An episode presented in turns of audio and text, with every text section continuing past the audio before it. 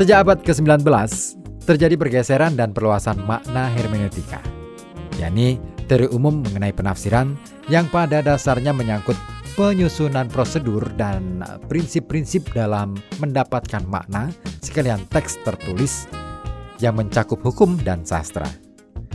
Dalam pengembangan selanjutnya, hermeneutika dirancang khusus sebagai kiat pemahaman untuk mendasari interpretasi human science atau ilmu-ilmu kemanusiaan, yakni sastra, ilmu sosial, dan humaniora yang memang dibedakan dari natural science atau ilmu-ilmu alam. Perbedaan antara keduanya adalah bahwa ilmu alam pada dasarnya bertugas menjelaskan gejala-gejala alam yang menjadi objek penelitian sedang ilmu kemanusiaan bertugas memahami objek yang diteliti.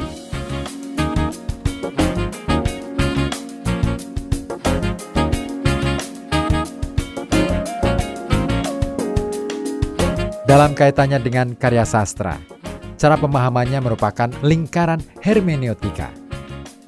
Karya sastra adalah jenis kesenian yang mempergunakan bahasa sebagai medium untuk memahami makna-makna dalam unit-unit kebahasaannya, kita harus mendekatinya berdasarkan makna keseluruhannya terlebih dahulu. Namun, dalam makna keseluruhan itu baru bisa diungkapkan jika kita sudah memahami bagian-bagiannya. Dengan demikian, proses pemahaman itu bergeser-geser dari upaya memahami makna secara keseluruhan dan makna bagian-bagiannya. Nah, Prosedur ini tampaknya semacam lingkaran setan yang tidak ada ujung pangkalnya.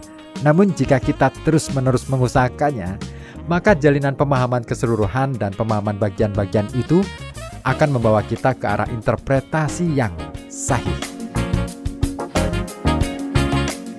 Munculnya mazhab kritik baru atau New Criticism pada tahun 40-an di Amerika Serikat pada hakikatnya merupakan bukti menonjolnya minat terhadap hermeneutika antara lain menekankan bahwa tugas kritik sastra adalah mengungkapkan makna verbal karya sastra.